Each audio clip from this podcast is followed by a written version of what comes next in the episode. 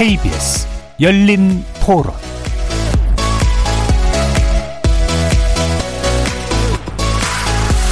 안녕하십니까. KBS 열린 토론 정준희입니다.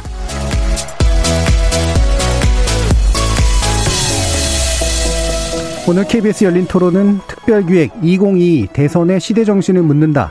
더 리더 세 번째 편으로 홍준표 국민의힘 대선 예비 후보와 함께 합니다. 모래시계 검사, 독설의 저격수, 레드준표, 홍구라, 홍카콜라, 현역 의원 가운데 이처럼 여러 가지 별명을 가진 정치인이 또 있을까 싶은데요. 다양한 별명만큼이나 26년에 걸친 정치 이력 역시 화려하고 다채롭습니다.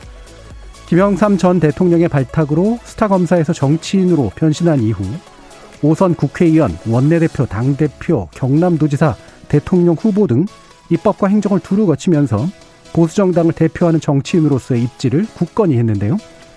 지난 대선 패배 후에도 당대표직까지 맡은 바 있지만 21대 총선 당시 당 공천 방침에 반발해 탈당을 결행했고 이후 무소속으로 당선돼 1년을 당 밖에 머물다가 이번 복당으로 이어져온 지난한 과정 속에서도 매번 정치권 이슈의 중심에서 벗어나지 않았죠. 당 안팎을 가리지 않고 거침없는 직언을 쏟아내면서 그간 저격수로서의 면모를 거침없이 선보여온 홍준표 의원은 또 한 번의 대선에 임하는 예비후보로서 보수 정당의 외연을 확장하고 반대 진영으로부터의 비호감도를 낮추는데 주력해야 할 때라고 강조합니다. 코로나19 팬데믹으로 인해 그 어느 때보다 국가와 지도자의 리더십이 중요한 시기. 지금부터 두 분의 정치 전문 패널과 함께 홍준표 국민의힘 대선 예빈 후보의 정치 철학과 정책, 소신에 대해서 검증하고 깊이 있게 통찰해보는 시간 갖도록 하겠습니다. KBS 열린 토론은 여러분이 주인공입니다. 문자로 참여하실 분은 9730으로 의견 남겨주십시오. 단문은 50원, 장문은 100원의 정보 이용료가 붙습니다. KBS 모바일 콩, 트위터 계정 KBS 오픈, 그리고 유튜브를 통해서도 무료로 참여하실 수 있습니다. 또 일라디오 생방송, 보이는 라디오로도 보실 수 있으니까 콩 애플리케이션 많이 이용해 주시기 바랍니다. 시민 논객 여러분의 뜨거운 참여 기다리겠습니다. KBS 열린 토론 지금부터 출발합니다. 2022년 대선의 시대 정신은 공정이요. 솔직하게 월급 오르는 거요. 그게 최고인 것 같아요. 사회 갈등 해소를 해주셨으면 좋겠습니다. 아파트 값이 굉장히 많이 뛰어서 이제는 꿈조차 꿀 수가 없, 게 됐더라고요. 코로나19가 빨리 물러갔으면 좋겠어요. 계층 간 불평등 많아요. 일자리 문제 좀 해결해 주셨으면 좋겠어요. 동생 생기면 좋겠어요. 엄마, 동생 좀 낳아주시면 안 돼요? 안 돼요. 여성이 안전한 나라가 됐으면 좋겠어요. 입시 교육이 철폐됐으면 좋겠습니다. 어렸을 때 별로 기억이 안 좋아서 연애하고 싶습니다. 지금 우리에게 필요한 리더십을 묻습니다. KBS 열린 토론 특집 더 리더 지금 시작합니다.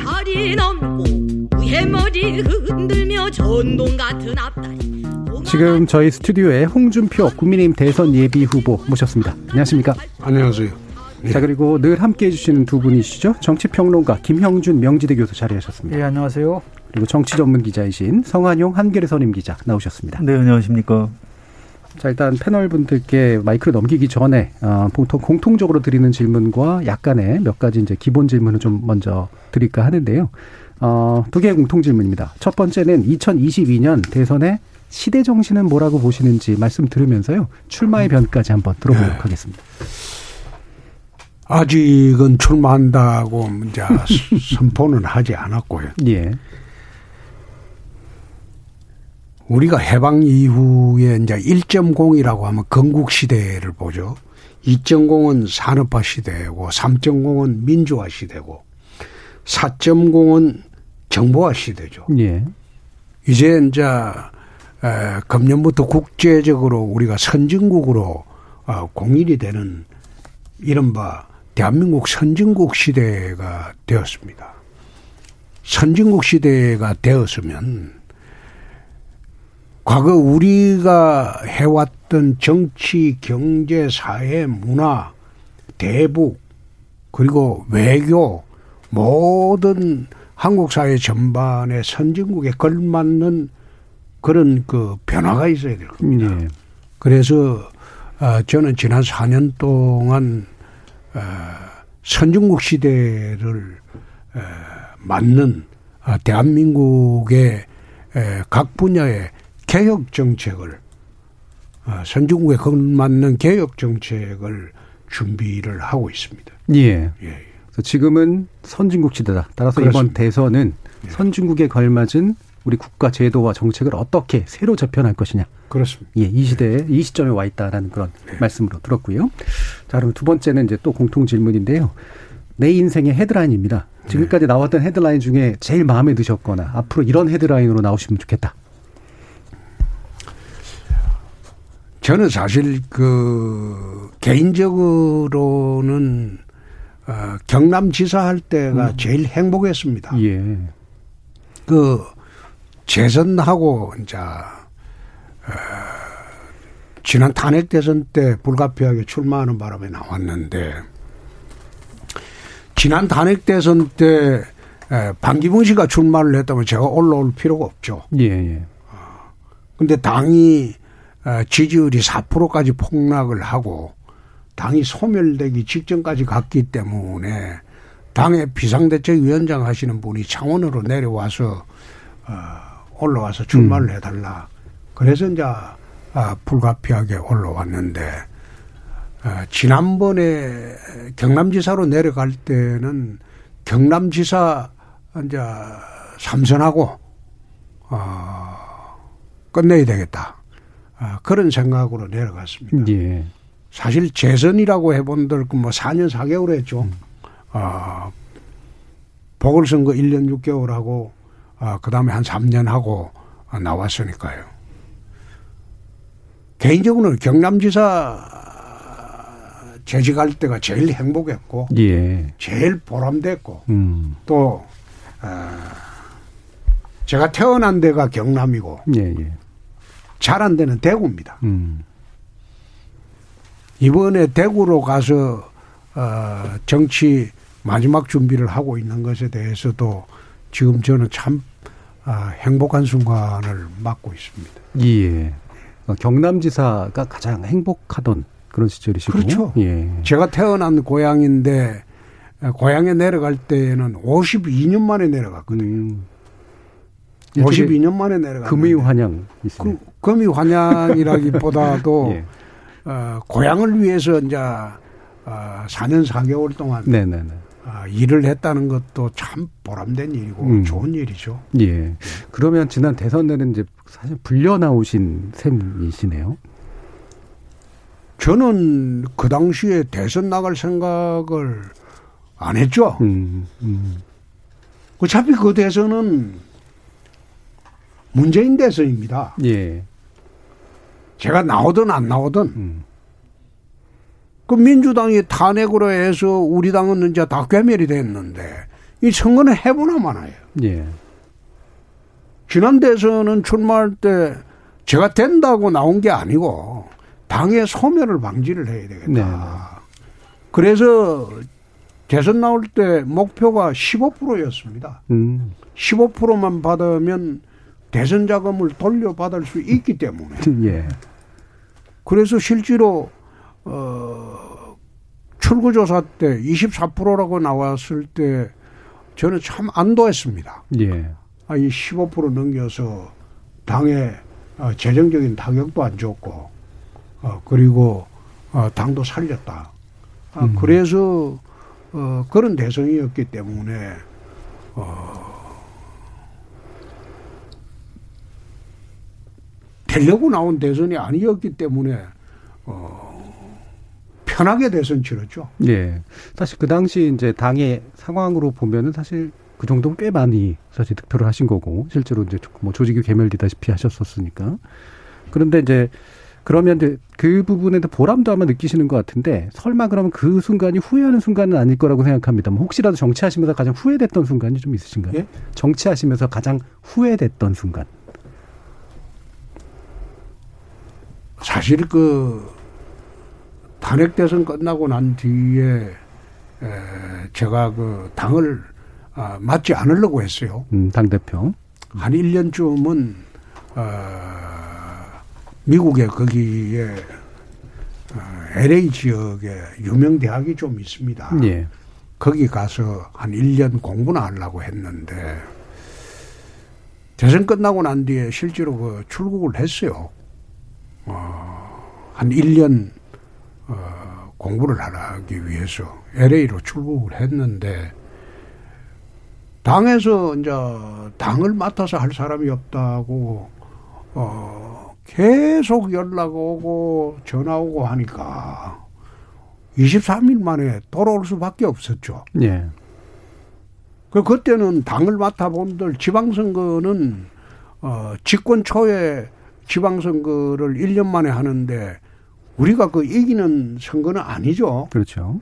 그 당시 뭐 워낙 상황이 안 좋았으니까요. 그렇습니다. 음. 그리고 위장평화 어, 내 지방선거라고 위장평화 회담이라고 하고 난 뒤에 또 얼마나 내 비난을 받았습니까? 예. 악답했다, 막말했다. 근데 그게 뭐 2년 지나지 않아서 위장평화 회담이라는 게 다 밝혀져 버렸는데 저로서는 그때 돌아오는 게 아니죠. 음. 그냥 당은 일단 살려놨으니까 당 자체적으로 맡겨놓고 지방선거 지난 후에 돌아오는 게 맞지 않았을까. 네. 그 생각을 음. 하고 나갔다가 어, 당에서 당을 추스리고 맡을 사람이 없다고 어, 하도 들어와 달라고 또 요구를 하는 바람에 그래 들어와서 당대표 선거 어, 나가서 아마 그때 한 득표가 어 60한 5% 득표를 냈으니까. 네, 당에서. 아마 그거 어, 야당 사회는 기록일 겁니다. 음.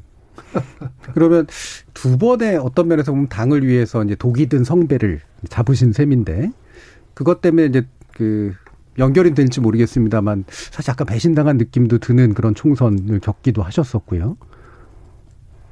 원래 그게 이제 아 우리 당의 풍조가 좀 그래요. 예. 우리 당의 풍조가 예. 그게 에, 내가 우스갯소리로 그런 이야기를 가끔 하는데 정당은 어, 이념 집단이 돼야 됩니다. 음. 그리고 정당하는 사람들이 정치하는 사람은 의리가 있어야 돼요. 의리. 음. 신의가 있어야 돼요. 이제 우리 당에 26년간 있었는데 우리 당은 그게 좀 부족해요. 예. 이념 집단이라기보다 이익 집단이라는 그런 느낌을 많이 받고 음. 또 어, 당에 의리가 없어요. 그래서 나는 거기에 대해서 어, 원래 그런 당에 몸을 담고 있기 때문에 예. 난 거기에 대해서 어, 깊이 생각을 하지 않습니다. 음, 그러시군요. 자, 이 3640님께서 올림픽 축구 온드라스로 6대 0으로 대승한 좋은 날 출연하셨네요. 오늘 방송 기대하겠습니다라고 말씀 주셨는데요. 자, 그럼 바로 이제 우리 두 분의 패널께 또 이번에 마이크를 넘겨서 한번 질의응답을 좀 들어보도록 하죠. 우리 김영준 교수님 한번 먼저 주시죠. 예, 그래서 바이든 미국 대통령이 승리하면서 제일 먼저 나온 말이 America is back. 미국이 다시 돌아왔다라는 거거든요. 최근에 보면은 이제 뭐 복당하셨으니까 홍준표가 돌아왔다라고 하는 타이틀을 보고 아 제가 이걸 매칭을 한번 시켜봤는데요. 저는 선거를 한 20년 동안 이렇게 쭉 연구하는 연구자 입장에서 그 정치인 개개인이 일반 시민 8천 명을 상대로 해가지고서 집중 국민 면접 조사한 건 제가 처음 봤습니다.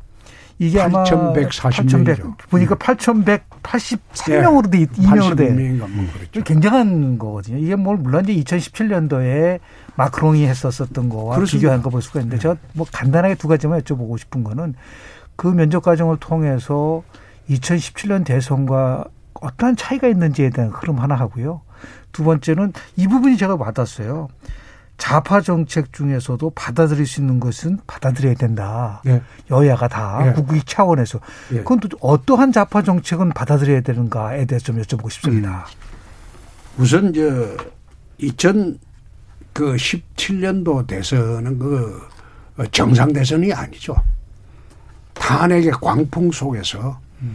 어, 이루어졌던 대선이라서 그건 정상적인 대선은 아니죠. 어, 비정상적인 대선이죠. 그래 비정상적인 대선에서 어, 우리가 이긴다는 거는 그거는 어, 그야말로 연목구호죠. 예. 그래서 그 대선하고 지금 대선은 또 틀리죠. 네. 지금 대선은 정권이 5년 동안 맡겨 보니까 더 이상 맡길 수 있겠나 이런 분위기가 어 지금 상당히 어, 저변에 깔려 있기 때문에 2017년도 대선하고는 전혀 판이 틀리죠.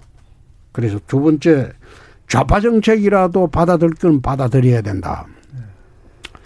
저는 26년 정치를 하면서 어, 정책의 판단 기준을 좌파냐 우파냐 보수냐 진보냐 거기에 둔 게 아니고 국익에 뒀습니다. 음. 나라에 이익이 되느냐 국민들한테 이익이 되느냐 그 국익의 정책의 판단 기준을 두고 봤기 때문에 2009년도에 전형적인 좌파 정책인 반값 아파트 법안을 통과시킨 일이 있어요. 그 좌파 정책입니다. 그리고 두 번째 국적법도 어, 국적 이탈의 자유를 과도하게 제한한다고 그 전형적인 좌파 정책입니다. 그것도 한번 통과시켜 본 일이 있어요. 그리고 어 재벌 기업에서 어 중소기업의 기술을 침탈할 때는 아마 한국 법제사상 최초로 징벌적 손해배상 제도를 어 제가 처음 도입했습니다. 2010년도에 정무회에 있을 때. 그래서 제가 말씀드리는 거는 저는 소위 우파 정당에서 네. 어, 있었지만은 정책의 판단 기준을 국익에 두고 판단을 하기 때문에 어, 좌파 정책도 받아들일 만한 것은 받아들일 수가 있다. 최근에 와서 이제 부동산 문제가요. 묘하게 이 부동산 문제가 한국 어 최근에 와서 쭉 보면 노무현 정부 때 부동산이 폭등한 일이 있어요. 이명박 박근혜 정부 때 부동산이 안정이 됐어요. 근데 문재인 정부 들어와서 부동산은 이건 노무현 정부보다 두 배 이상 폭등해 버렸어요. 예. 그래서 왜 좌파 정권이라고 하는 진보 좌파 정권이 집권했을 때 부동산이 폭등하느냐. 그거는 저는 그런 이야기를 했어요. 부동산 정책에 좌파 이념이 어, 들어가 있기 때문에 어, 폭동하는 것이다. 음. 이제 그런 식으로 정의를 해놓고 이제 쭉 설명을 했는데 워낙 부동산이 폭등하다 보니까 이거는 이제는 어 부동산 1가구 2주택까지만 소유 제한하자. 이 정책을 이제 저희들이 어 만약 제가 이제 대선 후보가 되면 어 당의 정책으로 예. 중심 정책으로 부동산 정책으로 하려고 합니다. 음. 부동산이 사실 지금 보면요. 우리나라 부동산이 공급이 지금 110% 정도 됐어요. 가구 대비해서. 예. 110%돼 있다고. 그런데 서울 같은 데 지금 부동산 가진 사람이 60%가 안 돼요. 60%가 안 돼요. 예. 그러면 왜 이런 그 부동산 소유의 왜곡, 왜곡 현상이 일어나느냐. 응? 가장 중요한 문제가 땅은 좁은데 주택 수요는 많고 또 시중의 돈들이 부동산에 몰리는 것은 부동산이 제일 안전한 투자처고 수익이 나는 투자처니까 돈이 몰리니까 이런 현상이 일어나. 그래서 여러 가지 부동산에 돈을 몰리지 않게 하는 방법 그 대책도 이제 금융 대책도 네. 나와야 되고 주가 대책도 나와야 되고 여러 가지 대책도 나오지만은 그러나 부동산은 최소한 일정 기간까지는 부동산 소유 제한을 네. 1가구 2주택까지만 그거는 지방에도 어 자기가 근무를 하고 서울에 살면서 할 수가 있거든요. 네. 그러니까 최소한 그런 여건 감안해서 1가구 2주택까지만 일정 기간 동안 소유자가 하자. 예. 그리고 부동산 대책이 또 좀 있습니다. 이게 이래 폭등한 부동산 대책. 예. 예, 1가구 2주택까지만 일정 기간 동안 소유 제한하자. 그렇게 하는 것도 좌파 정책이죠. 음. 예. 자, 그러면 부동산 정책에 대해서는 그러니까 그, 그 부분, 그러니까 시한, 한시적으로만 소유 제한을 하고 나머지는 이제 자유시장적인 어떤 정책을 섞어서 아마도 그렇습니다. 이제 극복하자 이런 네. 제안을 해주시는 네. 것 같은데 혹시라도 뒤에서 더 얘기할 기회가 있으면 한번 나눠보고요. 어, 성 기자님 또 그럼 질문 한번 주시죠. 예, 너무 무겁게 시작하시는 것 같아서. 아니, 그래 돼버렸어요. 네, 좀, 조금만 힘을 좀 빼주시. 아, 그렇지 않아도 홍준표 대표님 굉장히 약간 무서운 때가 있는데 너무 목소리를 쫙 가시니까. 아니. 어, 우리, 그, 서한용 기자, 이분을 안 지가 오래됐어요. 예. 그래서요, 제가 옛날 얘기 편하게 어. 좀 여쭤볼게요. 이건 아주 그 아이스 브레이킹이라고 생각하시고. 예, 법조 있을 때부터 알았어요. 예, 저 현재 검사하실 때부터 예. 알았죠. 음. 그, 오, 1954년 창녕 출생으로 돼 있는데요. 예. 53년생 어, 정치인들이 음. 어이 자기가 나이가 하나 많은데 맘먹는다고 억울하다고 막 그러시는 분들이 있는데 어떻게 된 겁니까? 실제로 몇 년생이세요? 실제로는 53년이죠. 음. 근데 53년인데 옛날에는 그게 에 53년 제가 12월이죠. 음. 12월이죠. 12월이다 보니까 어 이제 한 달 안 돼서 나이 한 살 더 먹어버렸죠. 네. 더 먹어버렸는데 에 뱀띠입니다.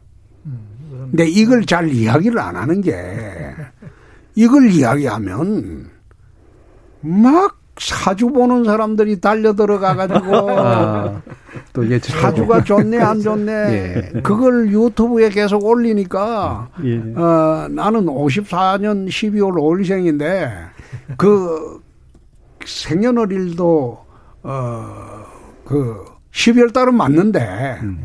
아, 근데 정확히 알려주지를 않아요. 네. 네. 알겠습니다. 일부러 살짝 비트셨군요. 살짝 네. 여쭤본 건 아니고요. 그리고 이게 정치인들, 워낙 유명하신 정치인들이지만 국민이 다 알지는 않아요. 정치부 기자들은 이제 원래 성함이 홍판표였고 홍준표로 개명하셨다는 거를 네. 어, 알지만 이게 네. 언제 왜 바꾸셨는지 또 이름을 바꾸셔서 조금 혹시 예, 덕을 보셨는지 좀 압축해서 설명을 부탁드립니다. 예, 예. 청주지검 초임 검사 갔을 때 법원장님이 청주 그 법원장님이 밀양분입니다. 제가 밀양하고 붙은 장령이 이제 태어난다고. 그래 이분이 갑자기 저녁을 먹자고 한푸 먹자고 부르디만은 그 저녁을 먹으면서 네 파, 판사도 아닌데 왜 이름 중간에 판자를 쓰냐 이름 바꿔라. 음. 그래서 뭐로 바꿀까요? 이러니까 내일 내가 개명판을 보내줄게. 아. 그래서 그 법원장님이 그, 그 당시에 그, 그 개명재판은 그 비송사건으로 어, 서류 재판을 합니다. 아. 근데 그 개명허가 잘 안 나와요. 예. 그 당시는 예. 요즘은 쉽게 해주는데. 예. 근데 그 법원장님이 입회계장을 시켜가지고 어 이제 소장을 작성하고 자기가 작성해서 이제 인지대 그 인지대만 보내라 그 음. 인지대 보내니까 그냥 재판에서 어 이제 넘어온 이름이 홍준표예요. 음. 근데 왜 준자냐? 그래 나 물어봤어요. 왜 원장님 준자로 합니까? 그러니까 법도 준자하고 판단할 판자하고 뜻이 같답니다. 음. 예. 예. 아, 법도 준이고 판단할 판자니까 그 똑같은 뜻이다. 음. 아, 그래서 개명이 됐죠. 이름 잘 바꾸셨다고 생각하세요? 어떻습니까? 부르기가 수월하니까 네. 음. 어, 그 이름으로 어, 제가 검사도 어, 함참 날릴 때가 있었죠. 예. 홍 정치인 중에 이상하게 홍땡표가 굉장히 많으세요. 굉장히 많습니다. 그거는 헷갈릴 정도. 학렬입니다. 학렬이죠. 아, 네. 네. 표자가 학렬. 예, 알겠습니다. 비슷한 세대. 가벼운 거 한 개만 더 여쭤볼게요. 예. 빨간색을 굉장히 좋아하시고 옛날에 제 기억에 넥타이는 물론이고 손수건까지 빨간색 가지고 다니셨던 거. 내복까지도 입었죠. 속옷까지 빨간색을 입으셨던 것 같은데 예. 네. 지금 보니까 넥타이도 빨간색이 아니시고 예. 왜 색을 바꾸셨죠? 원래 이제 정치판에 들어올 때그 어, 빨간색을 이래 택한 거는 어, 빨간색이 어, 러시아에서는 정의와 열정입니다. 근데 홍준표의 JP 약자를 보면 네. justice하고 아, 패션이라고. 예. 그 정의와 열정이라는 그 뜻으로도 통할 수 있기 음. 때문에 그래서 이제 정치를 하더라도 바르게 하고 열정적으로 한번 해보자. 그래서 빨간색을 이제 넥타이를 매게 됐는데 이제 사람들이 물으면 그 복잡하게 설명하기가 그러니까 아예 홍가라서 그럽니다. 네네. 네. 아 그래 간단하게 넘어가죠. 음. 예. 그런데 오... 지금은 왜 이제 파란색으로 바꿨냐면 빨간색을 넣으니까 그 밖에서 보시는 분들이 너무 고집스럽다. 음. 아, 빨간색만 고집하니까. 그래서 이제 어, 어쩌면 마지막 정치 인생이 될지도 모르는데 어, 그래서 파란색으로 바꿨죠. 예. 저희 오리님도 비슷한 질문을 아. 해주셨는데 마침 또 성한영 기자님께서 예, 질문해 주셔서 이제 다 해결이 됐네요. 어, 성함을 바꾸시는 건 코로나 시대엔 잘하신 것 같아요. 판표라면 상대방이 비말이 너무 튀기 때문에 그러니까 이제 배려하는 네. 그리고 사주 때 바꾸진 않으신 걸로 네. 예, 이해가 됐습니다. 자 그럼 다시 우리 교수님 질문 주시죠. 우리 저성 기자님은 좀 소프트하고 음. 저는 조금 좀 딱딱한 질문을 드리도록 네. 하겠습니다. 원래 최근에 인터뷰 안 하시는 게 윤석열 전 총장 얘기가 나오면 이렇게 순서를 치시는데 두 네. 가지만 전 여쭤보겠습니다. 네. 하나는 최근에 그 드루킹 댓글 조작 사건에 대해서 윤 전 총장이 문재인 대통령의 책임론도 얘기하고 또 음. 특검 재개 얘기를 했는데 그 부분에 대해서 이거는 그럴 자격이 없다라고 얘기를 예. 하셨고요. 또 예. 하나는 이 부분인데요. 드루킹 사건 은폐 당사자로 지목을 하셨어요. 예. 그 부분에 대한 부분하고 또 하나는 이 부분도 굉장히 제가 야 이렇게 얘기를 하셨나? 조국 전 장관과 관련돼서 당시에 과잉 수사를 했다. 라는 한 거를 제가 인터뷰에서 좀 본 경우가 예? 있어요. 과잉 수사를 했다. 그렇죠. 예, 그, 예, 그 두 가지에 대해서 같은 보수 진영에 섰을 때는 예. 좀, 좀 설명이 좀 필요한 부분이 예, 아닐까라는 예. 뜻에서 제가 좀 여쭤보고 싶은 겁니다. 우선 저 드루킹 예. 사건을 국민들이 잊고 계시는데 그거 2018년도 지방선거 앞두고 4월 달인가 그 드루킹 사건이 이제 터졌을 때 서울지방검찰청에 경찰청에서 김경수 어, 계좌하고 그 다음에 그 통신조 통신이걸 압수수색 영장을 신청했어요. 서울중앙지검장이 그, 그, 거부했죠. 어, 반려를 했어요. 예. 안 받아줬어요. 음. 말하자면 서울경찰청에서 하도 비난을 받으니까 김경수 수사하려고 계좌 추적 그 다음에 그 통신조에 그것까지 다 압수수색 영장을 신청했는데 서울중앙지검에서 그거 발령을 했습니다. 기각했어요. 그렇다면 이거는 사건 은폐를 하려고 했기 때문에 우리가 그 그때 특검을 주장을 한 거예요. 그래서 김성태 원내대표가 열흘 동안 어, 단식을 하면서 특검을 받아냈잖아요. 그럼 검찰이 사건을 제대로 수사했으면 특검을 할 필요가 없죠. 근데 그 그 당시에 중앙지검에서 사건을 은폐하려고 했기 때문에 우리가 특검을 그 김성태 원내대표가 열흘간 그거 예, 단식했죠. 죽기를 가고 예. 단식을 했어요. 그래서 특검을 받아냈는데 자기가 사건을 은폐해놓고 어 그걸 지금 어 거꾸로 이야기하니까 그건 말이 되냐? 그거는 제가 윤 총장을 비난하기 위해서 아니고 저하고 관련된 사건이기 때문에 네. 부득이하게 말을 안 할 수가 없어요. 예. 네? 그리고 두 번째 아까 조국 네, 그 통상 제가 검찰에 있을 때는 검찰에 우리 묵계가 뭔가 하면 가족 범죄를 수사할 때는 대표자 한 사람을 합니다. 음. 부부를 일해 할 때는 네. 부부 둘을 구속을 안 해요. 네. 형제를 할 때는 형만 구속하든지 동생을 구속하든지 책임 있는 사람만 구속하고 한 사람 봐줍니다. 불구속을 하거나 수사를 안 하고. 그렇죠. 네? 그래 하는데 그 사실 옛날에 슬루트 머신 할 때 정덕진 형제를 한 사람은 구속하고 한 사람은 불구속했어요. 동생이 그 돈 다 심부름 댕겼거든. 정덕일이가. 근데 그 사람은 나는 불구속을 했어요. 그 당시에 그 정덕일이가 검찰 간부들한테 준 돈 그 입막음 하려고 검찰총장이 정덕일이 구속하라고 직무명령이 내려왔어요. 그런데 내가 거부했어요. 이거 내부 수사한 간부들한테 돈 주라는 거 이거 입막음 하려고 구속해가 입막음 하려고 하는 거 아니냐. 난 불구속했어요. 직무명령 거부를 해버렸어요. 음. 93년도에. 이거 내 밖에 공개적으로 이야기한 일이 없습니다. 네. 검찰이 치부기 때문에. 음. 그런데 조국 사건 하면 물론 조국의 행태가 나쁘죠. 네. 조국 사건을 이야기하면서 나는 그때도 그 이야기를 했어요. 참 조국 저 사람 사내답지 못하다. 내가 들어갈게. 내가 마누라 건드리지 마라. 내 자식 건드리지 마라. 내 동생 건드리지 네. 마라. 내가 모든 거 징거 지고 들어갈게. 그래서면 조국만 하면 돼요. 그런데 조국 전 장관이 자꾸 빠져나가려고 하다 보니까 부인도 잡아였고 동생도 잡아였고 사촌 동생도 잡아였고 딸도 문제를 삼았죠. 예. 가족을 도륙한 사건입니다. 에? 그래서 제가 검사할 때는 그렇게 잔인하게 하지는 않았다는 거예요. 예. 음. 가족 공동체의 범죄라면 가족의 한두 사람만 책임지는 게 맞지. 전 가족을 다 법대에 올리는 거는 그건 잘못된 거라는 거예요. 음. 예. 알겠습니다. 자 그러면 성관영 기자님 또. 예.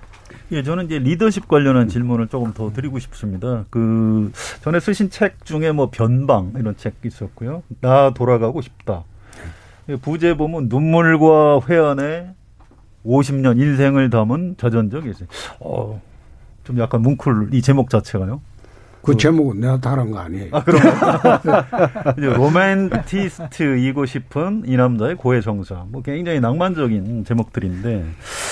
근데 이제 이 얘기를 제가 괜히 왜 뜬금없이 꺼내는 이유가 뭐냐면은요. 옛날에 이제 검사 하실 때부터 이렇게 보면 항상 이 그 일본말 써서 죄송한데 이렇게 독고다이 그때부터 사실 예, 예. 그 조직에 별로 이렇게 예, 뭐 조직의 부당한 명령을 단호히 거부하는 이런 예, 스타일. 리베로 기질이 있으시죠. 예.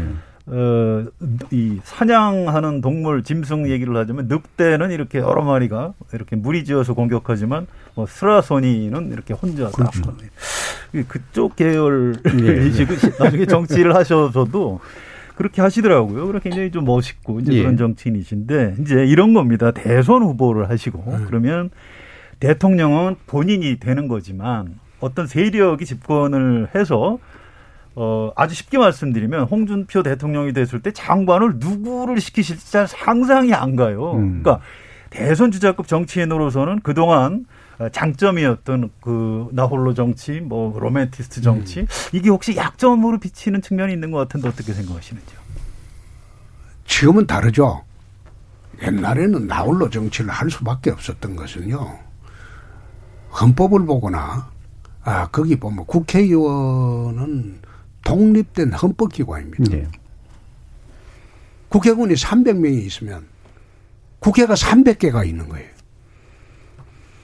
그런데 국회의원이 개파의 쫄개가 되거나 개파의 대리인이 되가 하는 거 그거는 헌법 정신에도 많아요. 그래서 저는 초선 때부터 개파에 들어가 본 일도 없고 개파를 만들어 본 일도 없습니다. 저는 저하고 같이 말터놓고 친하게 지낸 사람한테도 당내 경선할 때 나를 도와라. 그런 강요를 하지 않습니다. 그래서 친한 의원들은 참 많은데 개파라고 할 만한 의원들을 나는 만들어 보지도 않았고 만들지도 않습니다. 그렇게 하다 보니까 이제 독고다이다. 독불장고이다. 아, 그런 이야기를 주로 듣죠. 그런데 대선을 하려고 하다 보면 개파가 아니더라도 동지적 관계에 있는 사람들은 저도 당에 지금 한 30명 있을걸요. 예. 한 3, 40명 있을걸요. 내가 남, 쭉 만나서 남, 이야기를 해보면. 예, 남 얘기하듯이 하시네요. 아, 아니, 왜 그런가 하면. 예. 그분들한테 아, 부담을 주니까. 네, 그러니까 밝히시기는 명확히 아, 밝히시죠. 부담이 아니고 음. 그분들은 장관 후보자 아닌가요? 좀 몇 명만 공개하시고 아니 몇 명이라기보다도 대선에 이제 제가 지난번에는 그거는 부득이하게 패전 처리 투수로 나간 거고 음. 이번에 정말로 어그 대통령이 한번 돼보고 어 자 준비를 4년까지 하면서 예. 했으면 벌써 섀도우 캐비넷 할 만한 사람들 음. 그 사람들 다 접촉을 안 했겠습니까? 아, 음. 지금 황홍규님께서 표현이 다소 거치신 면이 있어서 그렇지 공약 리스트 보면 가장 보수적이고 합리적인 공약 많이 제시하셨습니다. 방송에서도 자주 언급해 주세요. 정책 홍보 항상 못 하시는 듯해서 아쉽습니다라는 그런 의견도 주셨네요. 또 짧게 하나씩 더 질문해 주실까요? 기자님께서 예. 리더십 얘기를 했으니까 저는 이제 대통령 리더십을 하면서 많이 나오는 덕목을 보면은 소통이란 말을 많이 하지만 저는 두 가지입니다. 통찰력과 용기라고 봅니다. 네. 특히 자신을 지지하는 계층으로도 미움받을 용기가 필요하고 네. 더 중요한 거는 저는 통찰력이라고 보는데요. 네. 지난 2018년도 지방선거 당시 자유한국당 대표셨는데 그때 지방선거 슬로건이 나라를 통째로 넘기시겠습니까? 라고 네. 기억을 하고 있습니다. 네. 그러면서 판문점 남북정상회담을 두고 위장평화 쇼라고 했어요. 그때 막말이다. 오직하면 청와대에다가 정계 진출을 막아야 된다라고 하는 청원까지 있었었는데 예. 예. 딱 2년 만에 이제 예. 뭐 잘 아시다시피 남북 공동 연락 사무소가 예. 폭파당하면서 이제 예. 그건 홍준표 대표 말이 맞았구나라고 하는 그런 분 나올 정도로요. 네. 앞을 보는 이제 통찰력을 얘기를 하는데 네. 어제 또 남북한이 연락 통진서를 다시 이제 복귀를 했습니다. 네. 여전히 이런 상황에 대해서도 이건 위장 평화 쇼라고 생각하시는지에 대해서 여쭤보고 싶습니다. 사실 우리나라 대선 정책이 변천사를 이래 쭉 보면요. 어, 이승만 시대에는 반공이었죠. 대북 정책이 박정희 시대에는 성공이었어요. 공산주의 이기자. 음. 그 다음에 성공 정책으로 쭉 보수 정권에서 넘어오다가 노태우 정권에 가서는 보수 정권이 파격적인 변신을 합니다. 네. 북방 정책을 네. 쓰죠. 러시아하고 중국하고 교역하고 그 이제 거래를 터죠. 그리고 김대중 선생의 이제 햇볕 정책이 들어오죠. 햇볕 정책의 원조는 북방 정책입니다. 보수 정권에서 그 문을 열었어요. 그러면 지금은 노무현 대통령까지 햇볕 정책이라고 할 수는 있겠지만 문재인 대통령 들어와서 이 정책은 나는 종북 정책으로 봅니다. 이게 햇빛 정책이 아니다. 종북 정책이다. 네? 문 대통령 처음 들어와서 뭐라고 했습니까? 북핵을 반드시 폐기하겠습니다. 아, 뭐 한반도 신뢰 프로세스를 쌓겠습니다. 뭐, 뭐 평화 프로세스를 만들겠습니다. 다 했지만은 지금 아무것도 남은 거 없잖아요. 북핵은 지금 마지막 단계까지 가버렸어요. 수소폭탄까지 개발하고. 그래서 저는 지금 남북 정상회담이 무슨 의미가 있습니까? 물러갈 정부한테 줄 게 뭐가 있습니까? 김정은이가. 아무것도 없어요. 그래서 저는 이번 대선 공약으로 남북관계 정책을 다시 바꿔야 된다. 우선 첫째 상호 불감소주의를 천명하자. 그리고 두 번째 체제 경쟁을 하자. 남북이 상호 불간섭을 해야 돼요. 너희는 공산주의 체제하에서 열심히 살고 우리는 자유민주주의 체제에서 열심히 살자.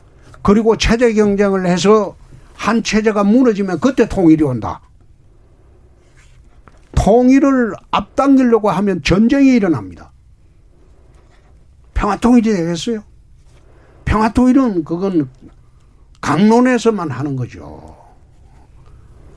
학자들이 강론에서만 하는 거죠. 그래서 동수독식으로 체제 경영을 해서 한 체제가 무너지면 그때 통일이 온다. 통일을 왜 서두르느냐. 서둘면 서둘수록 전쟁의 위험성이 더 커진다. 그래서 저는 이번 대선에 나가는 구호로 남북 상호 불간섭주의 그리고 두 번째 체제 경제 그 두 개를 들고 어, 남북 대북 정책을 하려고 합니다. 네. 대신 핵은 핵 공유 정책으로 그러니까 나토식 그렇죠. 핵 공유. 그거는 네. 별개의 문제죠. 네. 핵 공유 정책은 제가 4년 전부터 이야기를 쭉 해왔는데 사실 이게 국민들한테는 어떻게 들릴지 모르지만은 이 전례가 있어요. 독일의 전례가 있어요. 독일에서 러시아의 핵미사일을 막 배치를 어, 강화하니까 독일에서 전술핵을 배치해달라. 요구를 했어요. 예. 미국에. 예. 미국이 no 했어요. 그러니까 독일의 그 당시에 어, 슈뢰더 정부가 내가 정확히 기억이 안 나는데 그 사회당 정부가 그랬을 겁니다. 예. 예. 거기에서 그럼 우리도 3인당 예. 불란서식으로 핵 개발하겠다. 음. 배치 안 해주면. 그래서 미국이 불가피하게 나토 5개국에 전술핵을 배치합니다. 터키, 독일, 벨기에, 네덜란드 이런데 전술핵을 배치합니다. 음. 전술핵을 배치하니까 러시아에서 핵을 감축을 대규모로 하고 핵을 뺍니다. 근데 그게 미국의 전술핵이 나토에 배치된 전술핵은 뭔가 핵 공유 정책이에요. 예, 예. 그러니까 나토군에서도 어 미국하고 형 주둔국하고 핵 단추를 누를 때는 공동으로. 예. 그러니까 미국 혼자서도 누르지는 못해요. 그러니까 나토의 핵 공유를 우리나라에도 하자. 음. 응? 사실상 위험한 거는 유럽의 나토 전선보다 북핵 위험이 더 크지 않느냐. 어? 러시아는 통제가 되지만 북은 통제가 되지 않는 나라 네. 아니냐. 그러니까 우리나라도 핵 공유를 해가지고 전술핵을 배치하고 그리고 남북이 핵 균형을 이루면 상호 그 공격은 절대 불가합니다. 알겠습니다. 그러면 일전 시기에 그 음. 철수를 하면 되거든. 예. 상호. 그렇게 아마 결합돼서 아마 이해가 될것 예. 같고요. 짧은 거 하나만 보충 질문을 드릴게요. 홍준표 대표님이 다음 대통령이 되면 어, 상호 불간섭주의 체제 경쟁. 그러니까 남북 정상회담은 없다. 이렇게 봐도 좋습니다. no, no, no. 남북 정상회담을 해서 서로 합의를 봐야 되겠죠? 뭐를 아니 뭐 아니죠. 체제 경쟁을 하는데 정상회담을 아니요, 아니요. 그건 아니죠. 남북 정상회담을 해가지고 지금 어 DJ 때부터 시작해서 남북 정상을 해가지고 대한민국에 돌아온 게 뭡니까? 아니 그러니까 안 하시겠다는 그러니까 거죠. 제가 확인만 제가 하는 겁니다. 안 하려고 하는 게 아니고 남북 정상회담을 통해서 그런 그 상호 불간섭주의를 상호 천명을 하고 아, 회담을 해서 천명을 그렇죠. 한다고요? 어. 어, 그 북한이 합의하겠습니까? 그건 알 수가 없죠. 아니 이미 사회주의는 아니. 전 세계적으로 다 무너졌는데 아니 그건 객관적인 사실이잖아요. 아니, 그거 한 이렇게 한번 물어볼게요. 그럼 그문 대통령이 핵 폐기 한다고 하고 남북 정상회담 두 분하고 핵 폐기 한 적이 있습니까? 지금 홍준표 그렇게 이야기하면 안 되죠. 홍준표 대선 후보님의 한반도 정책을 물어보는 겁니다. 그렇게 한반도 정책. 저는 상호 불간섭주의를 천명하겠다. 그리고 두 번째로 체제 경쟁을 하자. 자유롭게. 그렇게 해서 공산주의 체제가 번영하는 체제인지 자유민주 체제가 번영하는 체제인지 그건 상호 경쟁을 해보면 돼요. 남북 정상회담을 해서 그걸 합의하겠다 그 말씀. 그렇습니다. 예.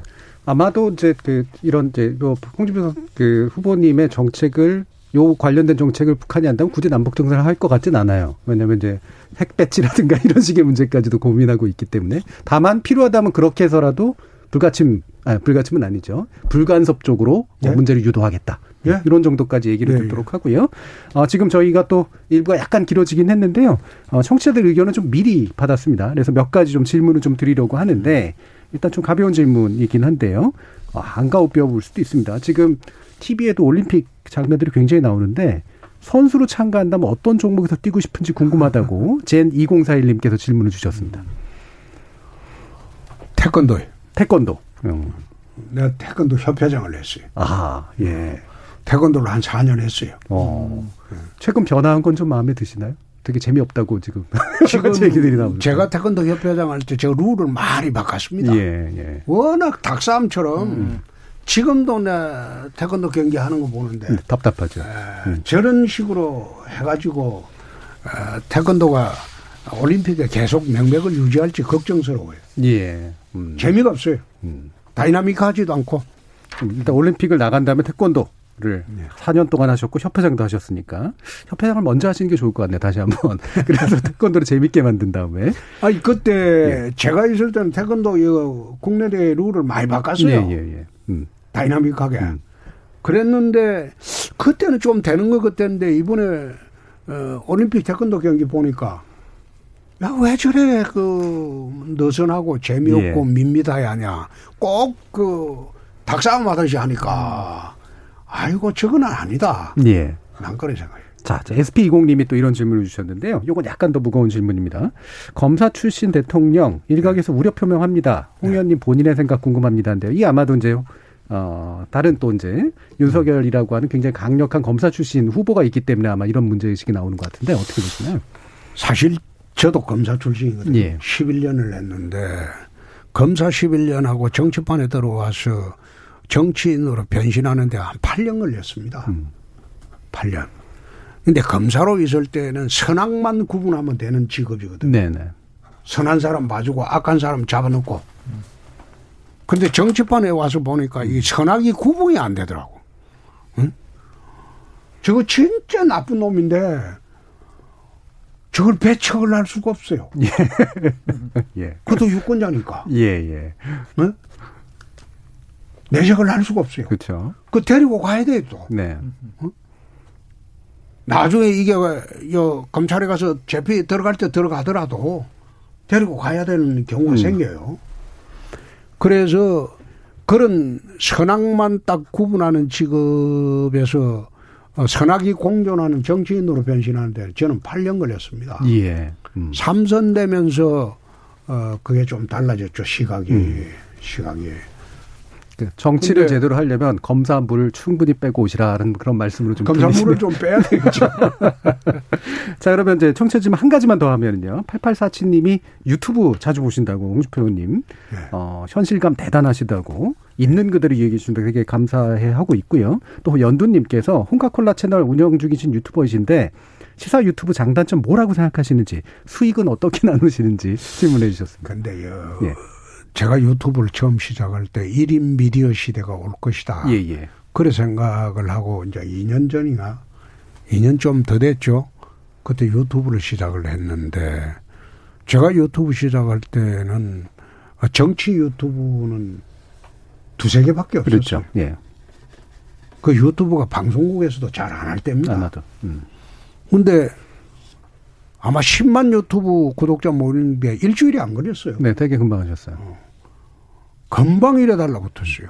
그리고 어 참 이게 어 한때는 내가 우스갯소리로 그랬어요.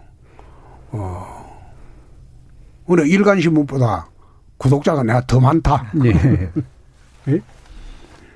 그 이야기까지도 했는데 사실 요즘 유튜브에 대해서 참 유감이 많은 게 정치 유튜브가 제가 어쩌다가 이래 들어보면 한 8, 90%가 아, 블라핑이에요. 네, 허사, 허장 사실이 아니야. 그렇죠. 페이크 뉴스. 예, 예. 근데 페이크 뉴스가 기가 막히게 썸네일을 딱 만드는 네. 바람에 사람들이 낚여 들어갔다가 음. 다 들어보면 아무것도 없어가지고 또 나오고 하는데 또, 또 낚인 들어가고 그런 일이 반복이 예. 되더라고. 그래서 요즘 유튜브 중에서 제대로 어, 팩트를 전하는 유튜브는 10%도 안 된다. 유튜브 때문에 이런 fake news하고 bluffing 네. 유튜브 때문에 어, 정치 어, 현실이 왜곡되는 경우가 음. 너무 많아요. 예. 제가 미디어 전공자라서 이 질문도 했는데요. 미디어에 대한 감도 되게 좋으시고 미디어가 좋아하는 또 정치인이기도 하고 미디어를 또 되게 잘하시기도 하고 또 금방 정확하게 파악하고 또 물러나시기도 하고 이러는 것 같습니다. 자, 청취자 의견 질문은 요 정도까지만 듣도록 하고요. 2부 시간이 많이 남지는 않았습니다만 어, 바로 이어가도록 할까요? 예. 그러면 다시 성환용 기자님부터. 예. 예. 어, 어, 이 질문을 두 가지로 끊어서 드릴게요. 15대 국회에서 출발하셨는데 그때 국회의원 당선된 사람이 현재 국회 안에 홍준표, 서른, 김민석 이렇게 세 사람인 걸로 알고 있습니다. 최고참 정치 참 오래 하셨고요. 당내 경선할 때 어린 비둘기는 고개를 넘지 못한다. 뭐 이런 표현도 자꾸 쓰시고. 요즘 초선들 어떻게 보이십니까? 혹시 애들로 보이시지 않나요? 그렇다면 꼰대가 되신 것 같기도 하고. 애들로 이제 보인다기보다도 요즘 초선들은 과거 저희들 조선 때보다 굉장히 자유스러워요. 음. 아, 자유스럽다는. 네, 우선 자유스럽고 두 번째 어, 선배의 권위에 억눌려서 어, 말 못하는 초선은 거의 없는 것 같습니다. 저희들 때만 하더라도 선배들이 찍어 누르면 에이 씨 그거 말 때가 많은데 음. 요즘은 잘못 찍어 누르면 선배가 후배한테 당하는 시대가 돼버렸어요.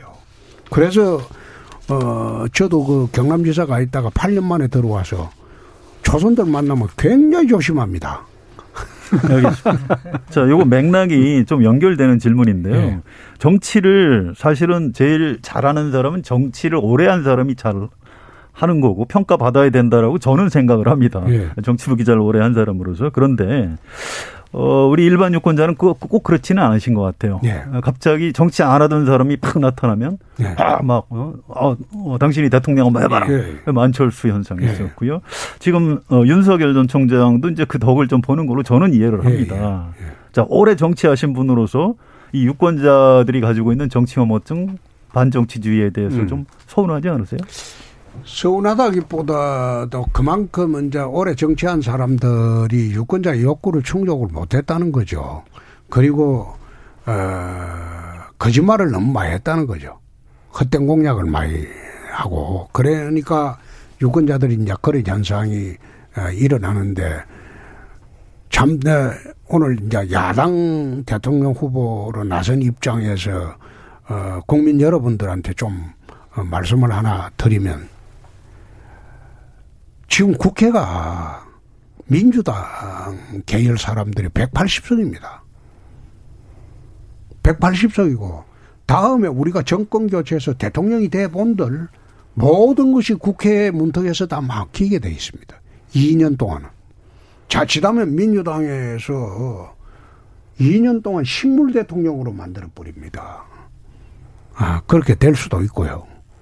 그래서 내년에 우리가 정권 교체에 절대적인 어, 명제를 내세우더라도 정치를 알고 상대 정당하고 이래 소통을 할 수 있는 사람이 정치력이 있는 사람이 대통령이 되어야지. 그렇지 않고 정치 모르는 사람을 대통령 시켜놨다가는 정말로 어, 나라가 산으로 가는 수가 있다. 음. 그래서 어, 저는 뭐 상대 정당하고 극렬하게 대립하기도 하지만은 옛날에는 어, 저희들이 이제 어, DJ 어, 노무현 대통령 계실 때 야당할 때도 국회에서 극렬히 싸웁니다. 응? 서로 맥살잡이 예. 비슷하게 마지막까지 가기도 하고. 됐죠. 그런데 그 회의장 나와서 요 국회 앞에 검산 빌딩이라고 있는데 그 앞에 포장마차가 많았어요. 거기서 밤 10시에 선배들하고 야당 선배들 우리가 여당일 때는 예? 또 우리가 야당일 때는 여당 선배들 소주 한 잔 하고 그 자리에서 한 3, 40분, 1시간 정도 앉아서 탁 털고 예. 그 전날 또 싸우러 가요. 예. 앙금을 갖고 정치는 하지 않았는데 음, 싸우더라도 지금은 뭐 아유 원수지간이 돼버려 가지고 그게 왜 그렇게 됐을까요? 이유가 있을 거입니까? 그게 이제 아 제가 이 국회 15대부터 있었으니까 언제부터 국회가 그 풍조가 달라졌나 하면 17대 노무현 대통령 탄핵 시절에 탄도리들이 어, 열린 우리당의 탄도리들이 대거 진입하면서 운동가들이 들어왔어요. 그러니까 여야가 이거는 정화하는 관계가 그때부터 생기기 시작해가지고 이게 여야가 어울려서 술 마시고 놀질 않아요. 예. 그리고 국회 가면 옛날에는 여야 의원들이 선배들 보고 이러면 서로 인사하고 어, 저라고 이랬는데 아예 모른 채예요. 그리고 지금 국회 가보면 야당 의원들 이름 모르는 게 거의 90%예요, 90%. 이제 낭만주의자로서 또 그리고 정치 의회주의자로서의 모습 면모가 충분히 보이는데요. 근데 그 정치 개혁에 관련된 정책 내신 거 있어서 제가 잠시 연결해서 네. 여쭤볼 텐데 국회의원 정수 축소하고 비례대표제 폐지를 또 주장을 네. 하셨는데 네. 이 부분이 자칫하면 정치에 대한 불신이나 혐오감하고 연결돼서 이해될 가능성이 있을 것 같은데 어떠세요? 왜 그러냐면 미국 같은 경우에 1917년도에 하원의원 정수를 435명을 냈어요. 네. 그때 지금 인구의 3분의 2가 안 될 때입니다. 음. 지금은 3억 2천 정도 되죠. 근데 미국 같은 경우에는 1917년도에 435명의 하원의원 정수로 지금까지 한 사람도 안 늘립니다. 음. 상원의원은 연방제이기 때문에 무조건 한 주에 두 명씩 네. 나오는 거. 이거는 연방제의 특성상 나오는 거고 주로 이제 우리나라 국회의원이라면 하원의원이거든요. 하원의원은 435명입니다. 예. 3억 2천 인구에. 그에 비하면 우리나라는 지금 그 인구 비례로 하면 100명이 안 됩니다. 음. 한 7, 80명 밖에 안 돼요. 어? 땅덩이도 미국이 우리 남한의 80배 정도 될걸요? 한반도가 아니고 남한의 80배 정도 될 거예요. 그러니까 미국 비교하면 이 의원수가 너무 많아요. 예. 그래서 그리고 비례대표제가 어 독일 같은 데 이제 가면 정당 명목식도 있고 네. 다 있잖아요. 근데 미국 가면 비례대표제가 없어요. 영국도 없죠. 전부 네. 지역구 아닙니까? 그러니까 지역구에서 선출된 사람만 네. 어, 의원이 돼야지. 비례대표제 할 때마다 우리나라 얼마나 부작용이 많습니까? 선발하는데 문제도 음. 많고, 응? 그래서 비례대표제를 없애버리고 지역구를 150개로 해가지고 네네네. 한 절반 정도로 하는 게 맞지 않느냐. 알겠습니다. 예, 예 바로 또 교수님. 예. 음, 아까 말씀하신 것 중에서 집권하고 나서의 그런 그 국정 운영 관련된 얘기를 해주셨는데 저는 여론조사를 수없이 많이 조사를 해봤지만은 현재 여론조사는 저는 현재 스냅 사진에 불과하다고 봅니다. 수없이 변화가 옵니다. 네. 근데 지금 여하튼 지금은 지지율이 조금 상대적으로 낮죠. 그렇죠. 그런데 어떤 말씀하셨냐면 낮은 지지율을 자력으로 끌어올릴 반등의 계기를 준비하고 있다라고 얘기하셨어요. 그렇습니다. 예, 그러면서 선거에서 폭발적 지지세를 확보하는 것은 후보가 만드는 것이지 저절로 만들어지지 않는다. 그렇습니다. 그러니까 국민의 방송 KBS니까. 네? 국민의 방, 이 KBS 방송이니까 오늘 또 출연을 하셨으니까. 조금이라도, 어, 어떻게 무슨 뭐 반전을 할 수 있는 계기를 마련하신다고 노력하신다고 하셨는데, 뭐, 맛보기라도 뭘 어떻게 준비를 하시고 계신지. 지난번에 대선을 치를 때, 에, 우리 당 지지율이나 후보 지지율이 거의 3주 동안 2%였어요, 2%. 2%. 네. 2, 3%였어요. 예, 예. 그런데 그게 반등의 계기가 오게 된 게, 에, 영남이 뭉치기 시작했어요. 음. 거기서 반등의 계기가 왔습니다. 24%를 만드는 게, 에, 영남의 힘이죠. 음. 영남의 힘이죠. 어차피 다음 대선도 결국 구도는 영원한 대결 구도입니다. 아무리 우리가 지역구도 완화하겠다. 그 노력은 하지만은 영원함 대결 구도에서 충청이 캐스팅 보트를 아, 지는 그런 구도로 또 가게 될 겁니다. 네. 그래 가게 될 수밖에 없고요. 그래 되면 수도권은 사실 수도권의 토백이들의 민심은 그리 중요하지 않아요. 음. 전국에서 영호남 지역, 충청 지역에서 제주도까지 다 몰려 있는 사람들의 정서가 수도권 정서입니다. 결국 수도권 정서라는 건 다른 지역 정서하고 크게 차이를 나는 게 아니고 수도권에 진출해 있는 영호남 사람들의 정서는 영호남 정서하고 똑같아요. 충청 사람들의 정서도 똑같고 그래서 결국은 앞으로 이런 정치 구도로 계속 가면 어, 영원한 대결 구도가 또 재현될 수밖에 없다. 아, 그래서 선거는 우리 편 강화하는 게 제일 좋은 선거 음. 방책이다. 남의 편 한 사람 빼오는데 드리는 노력보다 우리 편을 더 뭉치게 하는 게 어, 훨씬 예. 좋은 전략이다. 음. 막 그런 말씀. 예. 그러니까 결국 뭐 이제 지역 감정이나 지역 정치를 가지고 뭔가 해보시겠다 이런 말씀으로 이해되지는 않고요. 그러니까 이른바 보수의 굉장히 중요한 그렇죠. 기반에서 뭔가 표가 네. 뭉치면 가능하다. 그렇죠. 근데 뭐. 이 학자들이나 정치학자들이 중도층 중도층하고 이래 이야기하는 거는 저는 결국 그걸 이제 스윙보트 계층이라고 예. 보는데 스윙보트 계층들은 보수냐 진보냐 따지는 게 아니고 어느 쪽이 세냐. 예.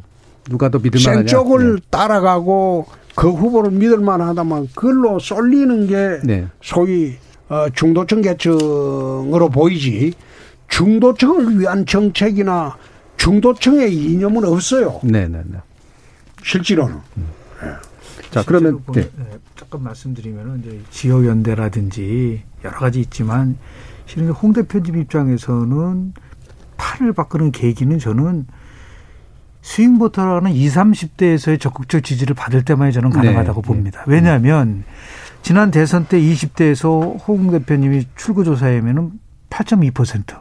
그렇죠. 30대 8.6%밖에 못 얻었어요. 음. 저는 이번 내년 대선에서의 결정적인 거는 20, 30대 스윙보트에서 결정된다고 봅니다. 음. 지금 말씀하신 걸 토대로 할 때 그래서 아마 미래비전 보고서를 발표를 하시면서 결국은 20, 30대의 미래에 대한 것들을 어떻게 정말 깜짝 놀랄 만한 새로운 어젠다를 제시하는 것이 반전의 계기를 만들 수 있지 않을까라는 걸 저는 저는 개인적으로 생각을 합니다. 최근에 이제 여론조사 추세를 보면 이제 어, 여권 후보 이제 조사하고 네. 야권 후보 이래 조사하는데 네, 저 추세를 보면 네. 어, 20, 30대 지지 계층이 오히려 저는 60대 이상보다 훨씬 높죠. 네. 20, 30대가. 음. 20, 30대가 아, 20, 30, 20% 이상 나올 때 음. 아, 60대 이상이 오히려 저는 우리 당 지지 계층에서 참 많이 안 나오는 편이에요. 예. 그 현실적으로 이제 당내 경선을 치르셔야 되는데 에, 예, 좀 궁금합니다. 그러니까 윤석열 전 총장 같은 경우에 뭐 입당도 안 했는데 막 의원들이 몰려가고 하는데 어, 좀 기분 나쁘시지 않으신지 당내 경선 캠프를 좀 잘 꾸리셨으면 좋겠는데 정치를 오래 하신 분이고 해서요. 오늘 그 조경태 네, 조경태 의원이, 의원이 네, 같이 하시기로 하셨죠. 네, 선대 본부장 맡기로 했는데 사실 저는 그랬어요. 여태 경선하면서 국회의원들로 선대본부를 꾸려본 일이 없습니다. 그러나 이번 대선은 좀 다르기 때문에 예. 조경태 의원이 이제 저하고는 어, 캐릭터가 조금 비슷하시 다르죠. 다르신가요? 소프트하죠. 소프트하죠. 예. 예. 점잖고. 어, 그래서 조경태 의원이 이제, 어, 선대위원장을 맡아가지고 총괄지 해주기로 했기 때문에, 어, 제가 처음으로 어, 당내 경선하면서 선대본부를 한번 꾸려보는 겁니다. 네, 알겠습니다. 자, 당내 경선 규칙을 가지고 뭐 좀 바꾸자 이런 요구들이 있고요. 특히 이제 외부에서 오는 분들이 당내 사람들은 좀 뭐 반반하면 유리한 거 아니냐 이런 주장을 하는데 어떻게 생각하십니까? 사실 그 반반 여부를 떠나서 정당에서 이제 당원을 제외하면 안 되겠죠. 아, 그건 안 되겠고. 저는 이제 민주당식으로 한번 우리도 해봤으면 어, 선거인단 방식으로 그렇습니다. 음. 그뭐 국민들 상대로 무작위로 예. 선거인단을 하고 지금 여론조사로 사실 그 어, 표로 환산한다는 거. 이 여론조사 규정을요 아이러니컬하게 2006년도 제가 혁신위원회 위원장 하면서 제가 처음 정당에 도입했어요. 예. 그 잘못 도입하신 거예요. 잘못한 거예요. 가장 잘못 도입한 거예요. 근데 박근혜 대표인데도 불구하고 그렇죠. 그 밀어붙이셨잖아요. 음. 그렇죠. 그 음. 혁신위원장 하시면서 어, 혁신위원장한테 박근혜 가 당 대표인데 불구하고 내가 밀어붙여갖고 통과를 시켰는데 통과시켜 난 뒤에 나중에 일어나는 현상들 보니까 이거 참 잘못한 거예요. 네. 그래서 저는 우리 당에도 지금 5대 어, 5대 있는데 그5 밖에 5를 갖다가 차라리 통째로 묶어가지고 어, 국민 선거인단으로 네. 예. 어, 무작위로 그 신청 받아가지고 음. 그래 하는 게 어, 좋지 않을까. 음. 아, 나 그런 생각을 합니다. 예. 교수님 좀 짧은 질문을 하겠습니다. 예. 그래서 하여튼 제가 궁금한 부분은 최근에 우리 30대 이준석 대표가 네. 출범했지 않습니까? 네. 평가가 약간 좀, 였지만은 굉장히 호의적으로 평가를 하신 것 같은데 이 부분에 대한 충돌을 해요. 이준석 대표가 대구에 가가지고 탄핵은 정당했다라고 얘기를 했는데 대표님께서는 그건 정당하지가 않다라는 그런 반론을 제기를 하셨습니다. 네. 그런데 또 탄핵 직후에 유감이지만 받아들일 수밖에 또 없다고 또 말씀을 하셔서 그 부분이 조금 이제 충돌되는데 아. 어떤 부분인지 그런 얘기를 하시는 거에 대해서 좀 말씀을 좀 해주십시오. 탄핵은 지난 탄핵을 간단히 보면 정치적으로 국회의원들이 정치적으로 탄핵은 할 수 있겠죠. 그러나 탄핵 심판에 들어가서는 형사 절차에 대해서 확정이 돼야 돼요. 음. 근데 그 당시에 박근혜 대통령에 대해서는 형사 혐의가 확정 절차가 전혀 없었어요. 전혀 없었는데 탄핵 심판을 해버렸어요. 해놓고 사후적으로 어, 윤석열 어, 팀장이 몰아붙여가지고 어, 제3자를 위한 뇌물수수 그 희한한 죄입니다. 네. 아 그래가지고 뇌물 사건의 추징금이 제로예요. 한 푼도 없어요. 그런 식으로 이제 해가지고 했기 때문에 이거는 단핵 심판이 잘못됐다. 그러나 탄핵에는 재심제도가 없다. 음. 우리 헌법상. 그러니까 현실적으로 받아들일 수 방법밖에 없다. 그러나 이거는 우리가 집권하면 바로 명예회복을 시켜줘야 된다.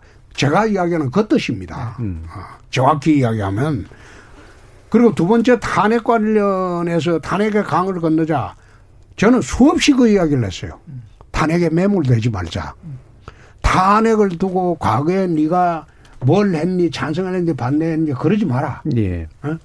그것 때문에 또다시 분열되면 우리가 재직, 재집권할 기회가 오겠느냐. 탄핵을 논하지 마라. 내가 그런 이야기도 수없이 했어요. 예. 근데 저는 탄핵이 잘못됐고 탄핵을 반대하는 입장입니다. 음, 알겠습니다. 지금 3392님께서 방송 들으니 홍준표 의원님 점점 좋아지네요. 이미지 정치 시대라 잘못 알려진 면도 많은 것 같아요. 주셨는데 한 표 얻으셨습니다. 아마 이제 지지율 전환 일어나지 않을까 싶고요. 민구님이 축구보다 재밌는 열린 토론이라고 굉장히 잘 듣고 있다고 말씀을 주셨는데요. 이제 마지막 질문을 할 시간입니다. 이제 한 1분 정도 남았는데 원래 공통 질문 두 개가 있습니다만 하나로 합치겠습니다. 리더란 뭐다라고 정의를 해주시면서 마지막 말씀 부탁드리겠습니다.